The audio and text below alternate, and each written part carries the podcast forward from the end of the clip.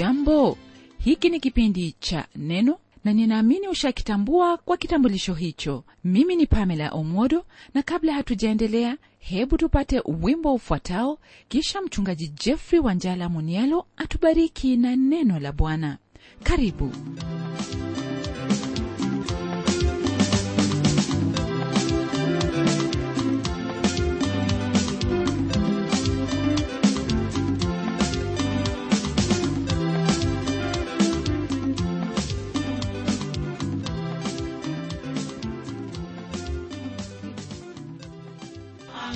ambalo daima katika maisha ya mwanadamu sio rahisi kutambua kwamba lipo.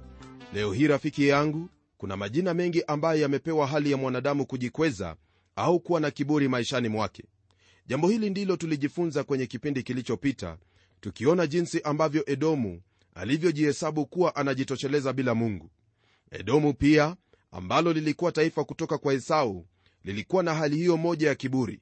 Kiburi kama vile unavyofahamu hutangulia kabla ya uharibifu na hilo ndilo ambalo twaendelea kujifunza kutoka kwenye kitabu hiki cha obadia somo letu likianzia aya hiyo ya 4 hadi 9 kwenye sehemu hii ambayo tutajifunza leo tutakuwa tukimalizia kuhusu shtaka dhidi ya edomu ambalo kama vile tulivyotangulia kuona ni kiburi. Hebu geukia pamoja nami kwenye hicho kitabu cha obadia hasa nitasoma aya hiyo ya tatu pamoja na aya hiyo ya nne. Neno lake mungu lasema hivi kiburi cha moyo wako kimekudanganya wewe ukaaye katika pango za majabali. Mwenye makao yako juu sana asemaye moyoni ni nani atakayenishusha mimi? Ujapopanda juu kama tai ijapokuwa kioto chako kimewekwa kati ya nyota nitakushusha kutoka huko asema bwana. Kwa ufahamu wako ndugu yangu mara nyingi kwenye biblia neno la mungu linapotajia habari za huyo ndege tai huwa ni kifananisho au uwakilishaji wa hilo ambalo ni la kiungu au mungu mwenyewe. Kwenye aya hii ya nne hawa watu wa taifa la edomu kwa kusema walitaka kumwondoa mungu kwenye sehemu yake kama mungu kama vile shetani alikuwa amejaribu hapo awali. Wao walitaka kuwa miungu wazo ambalo lilikuwa katika mioyo yao. Walitaka kuyashughulikia hayo ambayo yalikuwa ni ya mungu kushughulikia. Walidai kutaka makao yao katikati ya nyota jambo ambalo shetani alijaribu lakini alishushwa. Waweza kusoma habari hizo kwenye kile kitabu cha ezekieli sura ya 14 aya hiyo ya 12 hadi 14 nawe utapata habari hizi kwa kikamilifu. Ahadi hii yaani kushushwa kwa hao wenye kiburi ni lazima kutendeka kila mara katika kila kizazi maana mungu habadiliki. Hebu fikiria je ni watu wangapi ambao daima huyaendesha maisha yao bila mungu? Wao hujiona kwamba hawana haja na mungu na huenda wanafuraha kwa kuwa mungu hakuwaumba wakiwa na vyombo vya kubonyeza kwenye vichwa vyao ili waelekezwe. Hili fahamu kwamba mungu alitenda kwa kusudi ili tusiwe kama farasi au punda wanaohitaji ni jamu ili kuongozwa bali kwa hiari kwa kunyenyekea mbele zake yeye mwenyewe atuongoze. Hatua ya kwanza ili ya kuongoze msikilizaji ni kwenda kwake ili uokolewe kwa imani katika mwana wake yesu kristo ambaye ni njia kweli na uzima ni kwa njia hiyo tu ndipo atachukua usukani wa maisha yako. Elewa kwamba wakati wowote ambapo humjali mungu na kuishi kana kwamba hayupo basi huwa wachukua nafasi yake. Na kwa jinsi hiyo wajifanya nahodha wa maisha yako jambo ambalo mwisho utapata kuwa ni ubatili. Yote ambayo utayafanya kwa kujiongoza mwenyewe yatakuwa ni ya kufurahisha mwili wako pamoja na nia zako. Hakuna faida mwishowe sawa na maneno ya mhubiri pamoja na bwana wetu yesu kristo. Na mtu akiendelea katika hali hiyo basi mwishowe hutenda dhambi hiyo ambayo huenda asipotubu atapotea milele. Tukirudi upande huo wa edomu hali yao ilikuwa hiyo ya kiburi. Edomu alikuwa kama baba yake esau. Watu hawa ambao neno la mungu lawatajia kuwa ni watu wa edomu waliishi kwenye sehemu ambayo ilisitirika kwenye miamba sehemu ambayo baadaye ilijulikana kama mji wa petra. Makazi yao ndiyo ambayo iliwapa hicho kiburi walichokuwa nacho. Wao walikuwa na hali hiyo ya kujitenga walipendelea kuwa hivyo kwa kiwango cha kumwacha mungu na maadili yake. Ndugu msikilizaji hiyo ni sawa na jinsi ambavyo leo hii watu wanavyoishi. Unapowatazama watu watu hawataki lolote kumuhusu mungu. Wanataka kuyaishi maisha yao jinsi ambavyo wanataka wenyewe ijapokuwa dhambi aina nyingine zaweza kukabiliwa kama vile dhambi za ulevi zinaa na kadhalika kiburi ni dhambi iliyo ngumu sana kuikabili. Lingine ni kwamba dhambi hiyo ya kiburi ni hilo ambalo sio watu wengi hutambua kwamba wanayo. Hili ndilo ambalo utamsikia mtu akisema kuwa hiyo ndiyo hali yake au mimi nipo jinsi hiyo. Sambamba na hili ni kwamba kiburi sio watu wengi ambao wanaweza kutambua au kuona katika maisha ya wenzao kama dhambi nyinginezo kiburi ni hali hiyo ambayo mtu daima hujiona kwamba yuwaweza yote bila mungu. Watu wa edomu msikilizaji walikuwa na hali hiyo mioyoni mwao. Esau alidharau ahadi yake mungu na ndivyo wazao wake walivyokuwa. Kwenye agano jipya neno la mungu lamuita kuwa ni mtu asiye na kichwa cha mungu. Hii ni kwa mujibu wa kile kitabu cha webrania sura ya 12 aya hiyo ya 6 ambayo nitakuuliza uisome. Kwa kawaida mtu asiye na kichwa cha bwana hajali hicho ambacho ni cha kiroho ila anazingatia jinsi ya kutimiza tamaa ya mwili wake macho pamoja na kuwa na kiburi cha maisha. Mtu wa sampuli hiyo hamwabudu au kumwomba mungu na wala hana wazo lolote kuhusu mbingu au kuna mbingu. Waedomu walifanya makao yao kuwa juu kama vile katika nyota. Walikuwa kama tai yani walijiinua na kuona kana kwamba hakuna anayeweza kuwashusha wao walijiona kuwa salama lakini haikuwa hivyo hata kidogo. Maana mungu amesema kwamba yeyote mwenye kiburi huyo humshusha nao waedomu watafanyiwa vivyo hivyo. Na jinsi wenye kiburi huwa utapata kwamba mara kwa mara wao huwatendea wale wanyonge udhalimu kwa kuwa wanafahamu kwamba hakuna anayeweza kuwagusa. Lakini jambo hilo siyo kweli hata kidogo. Msikilizaji mungu aliyekupa cheo ulio nayo wadhifa huo ulio nao sasa alikupa kwa kusudi la kuwasaidia walio wanyonge wale wasiojiweza.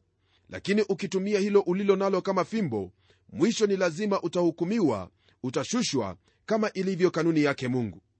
Naamini kwamba hili siyo jambo ambalo wahitaji kuambiwa maana kama vile ilivyo katika historia tumewaona au kuwasikia wengi ambao walijidai kwamba wapo juu na hakuna mtu anayeweza kuwagusa lakini mwishowe walibingirika na kuanguka chini na mwanguko wao ulikuwa ni mkuu kweli.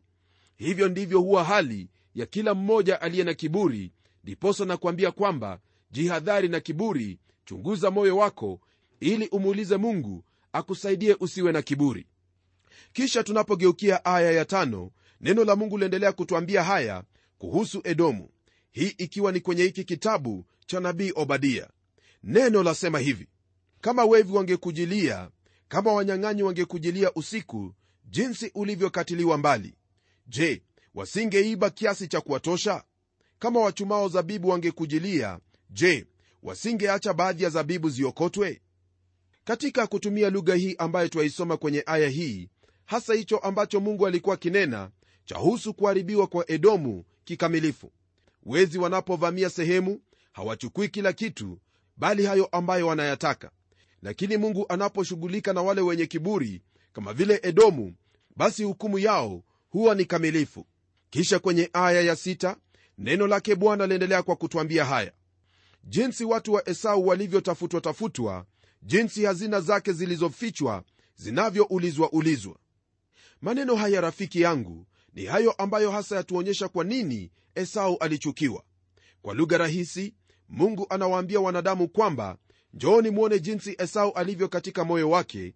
Njooni mwone na kuelewa kwa nini namchukia. Na sababu ambayo ni wazi ya mungu kumchukia ni hicho kiburi maishani mwake. Alikuwa amempa mungu kisogo na kuamua kwamba yuwaweza kuishi bila mungu. Hiyo ndiyo twaiita kiburi cha uzima.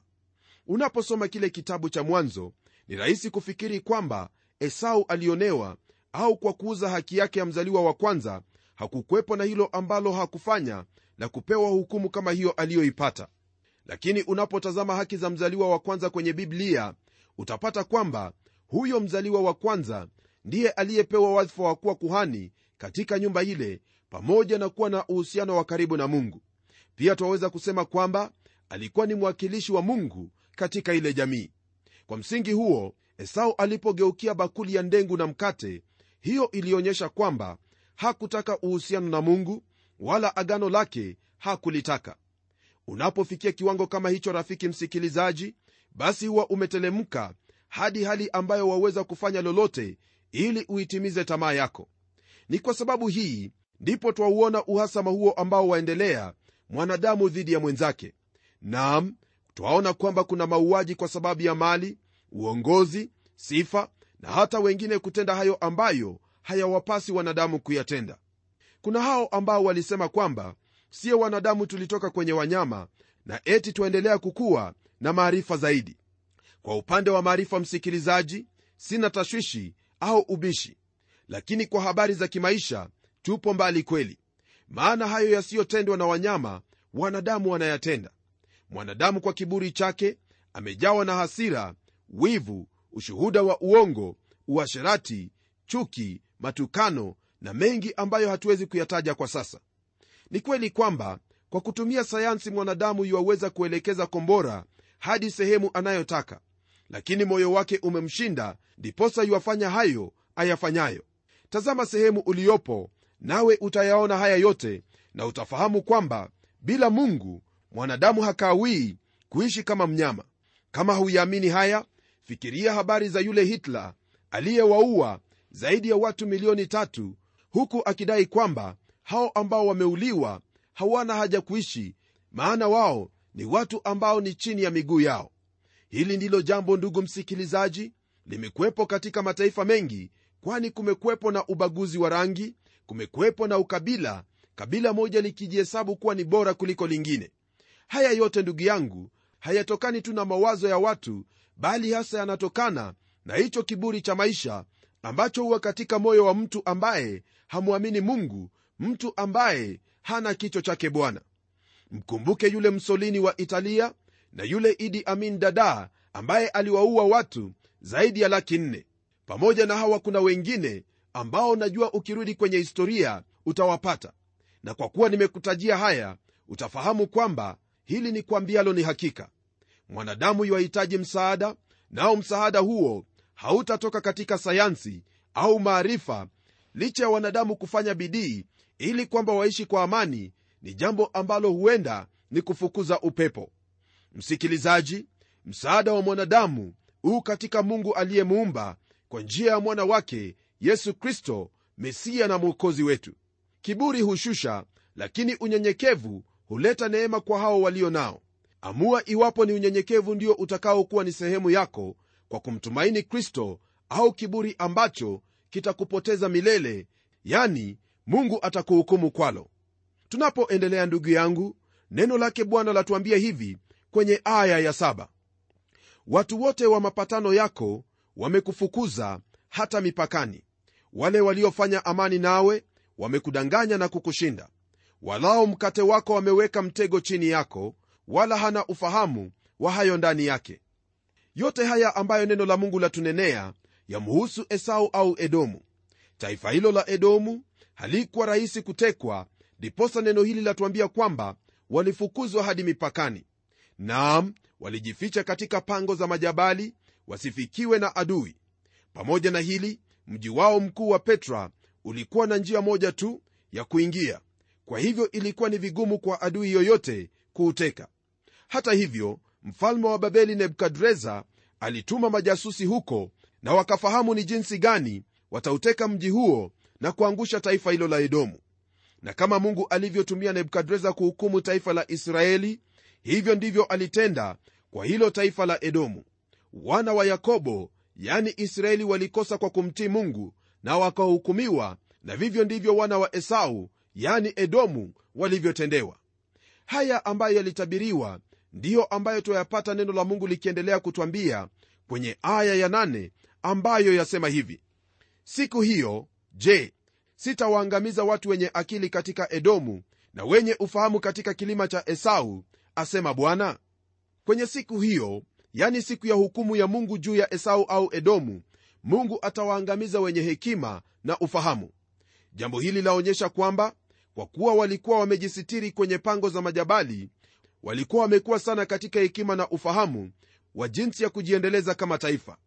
Kwenye mji huo wa petra kulikwepo na imani za aina nyingi isipokuwa katika huyo mungu aliyewaumba. Watu hao walikuwa na hali yao ya imani ambayo ilihusisha dhabihu za kibinadamu. Sehemu hiyo yani edomu iliwavutia wengi kwa sababu ya hayo waliokuwa nayo hasa shule za kujifunza hekima.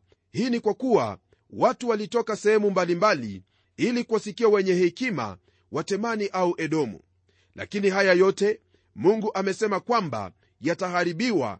Ni lazima edomu kuhukumiwa kwa sababu ya kiburi walichokuwa nacho. Hili ndilo ambalo ni lazima kila mtu aelewe na kufahamu.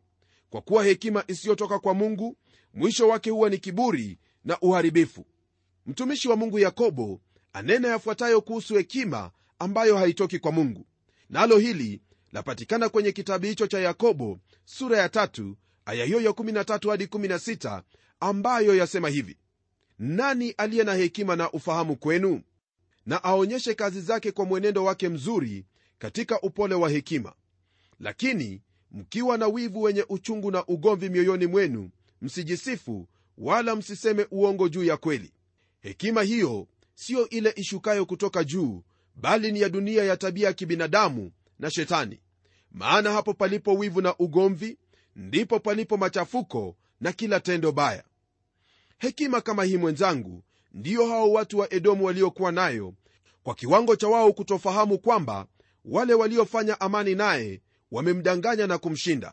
Walitegemea ngome zao mno kwa ulinzi wao jambo ambalo baadaye walifahamu kwamba hayo yote yalikuwa ni ubatili. Haya twayafahamu zaidi tunapoendelea kwenye aya ya tisa, ambayo yatuambia hivi na mashujaa wako ee temani watafadhaika hata iwe kila mtu akatiliwe mbali kwa kuuawa katika kilima cha esau. Jina hili ambalo twakutana nalo hapa yani jina la temani kwenye aya hii ni jina la mji mkuu wa esau nao ulikuwa ni mji kusini mwa nchi hiyo ya edomu. Watu hao wa temani walijulikana kwa ujasiri wao wa kivita lakini siku hiyo wote watafadhaika. Mashujaa hawa ni pamoja na hao wenye hekima ambao nchi hiyo ilitegemea. Kwa hivyo nchi hiyo itakapohukumiwa hakutakuwepo na tumaini lolote lile maana wote ambao walikuwa ni tegemeo watafadhaika. Kiburi chao kitawaharibu wenyewe. Naam kwa hakika edomu alijikweza lakini atashushwa kwa sababu ya hicho kiburi. Elewa kwamba daima kiburi hufikisha kila mmoja sehemu hiyo ya uharibifu. Ni jukumu lako msikilizaji kujichunguza na kumuuliza mungu akusaidie ili uwe mnyenyekevu katika kila hali maana peke yako huwezi.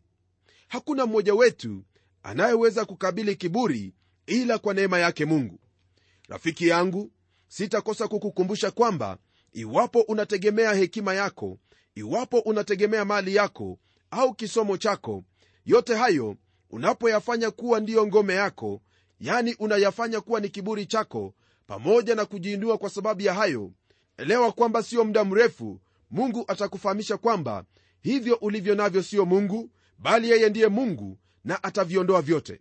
Habari gani ufikirie mtu kama ayubu ambaye kwa hakika licha ya kuwa ni tajiri na mwenye mali kuliko watu wote walioishi upande wa mashariki alikuwa ni mnyenyekevu na aliendelea kumwabudu mungu na kumcha? Ayubu msikilizaji alikuwa na mali alikuwa na yote ambayo mwanadamu yatamani leo hii lakini tumaini lake halikuwa katika hayo aliyokuwa nayo bali tumaini lake lilikuwa katika huyo mungu aliyemuumba. Na yote hayo yalipoondolewa neno la mungu latuambia kwamba ayubu aliendelea kumwabudu mungu licha ya mke wake kumshawishi kwamba amtukane mungu na afe. Msikilizaji wakati mwingine mambo yatakufikia ambayo yatakuwa ni magumu kama vile alivyomfikia ayubu. Lakini je wewe utakuwa umesimama wapi? Ngome yako itakuwa ni wapi? Itakuwa katika kiburi chako ulicho nacho kwa sababu ya mali ulio nayo au hekima yako? Au tumaini lako litakuwa katika mungu huyo aliyekufanya jinsi ulivyo? Ayubu kwa kuwa alisimama wima na kuendelea kumwabudu mungu baada ya mambo haya yote mungu alimbariki na hali yake ikawa ni zaidi ya vile ilivyokuwa hapo mwanzo msikilizaji hakuna lolote ambalo laweza kukufanya au kupa fursa ya kuwa na kiburi maishani mwako. Wewe pamoja nami ni udongo na katika udongo tutarudi na hivyo ni vyema tumwabudu huyo ambaye yuaishi milele yule ambaye yuaweza kukupa kuto kuharibika katika kumwamini mwana wake yesu kristo. Mambo haya mengine yote kama vile neno lake mungu latuambia ulimwengu na vyote vilivyomo vitapita lakini yule atendaye mapenzi yake mungu yule anayedumu katika neno lake mungu huyo atadumu milele kama vile neno la mungu lidumuvyo milele. Je ndugu yangu wewe upo upande upi? Utasimamia wapi? Angalia maisha yako na ujiulize iwapo kwa hakika haya yote yataondoka nitafanya nini? Na kwa kujiuliza hivyo jibu lako ni moja tu mtegemee huyo ambaye asiyekuwa na mwisho mtegemee huyo ambaye atatembea pamoja nawe siku zote katika maisha yako. Naye huyo siye mwingine huyo ni yesu kristo aliyeshinda kifo na mauti. Mwamini huyo nawe utakuwa salama. Hebu tuombe pamoja. Mungu uishie mahali palipoinuka juu zaidi. Ni wewe ndiwe kimbilio letu na leo tena umetufunza jinsi ambavyo kiburi huleta uharibifu bali unyenyekevu huleta uzima tazama ewe ujuaye mioyo ya watu wote twakiri kwamba hatujui jinsi ya kutupilia mbali hali hiyo ya kiburi maishani mwetu pasipo ya usaidizi na neema yako. Namwombea ndugu yangu msikilizaji kwamba naye pia utamwezesha kuwa mnyenyekevu hasa kwa kulitii neno lako na kulitenda. Najua kwamba haya nayaomba kwa mapenzi yako maana ndiyo ambayo watutakia sote kama watoto wako. Kwa yesu mwokozi wetu nimeyaomba. Amen basi msikilizaji najua kwamba kupitia kwa neno hili mungu amenena nawe na u tayari kuenenda katika unyenyekevu kwa kuyatenda hayo ambayo neno lake la kuagiza. Neema ya mungu ii pamoja nawe nayo itakuwezesha katika haya yote. Tukutane tena kwenye kipindi kijacho ambapo tutajifunza kuhusu uhalifu wa edomu. Lakini usisahau swali letu kwenye kitabu hiki ambalo ni hili. Je wataka kuwa kama nani? Esau au yakobo edomu au israeli chaguo ni lako. Hadi kipindi kijacho neema yake bwana iwe pamoja nawe. Ni mimi mchungaji wako jofre wanjala munialo na neno litaendelea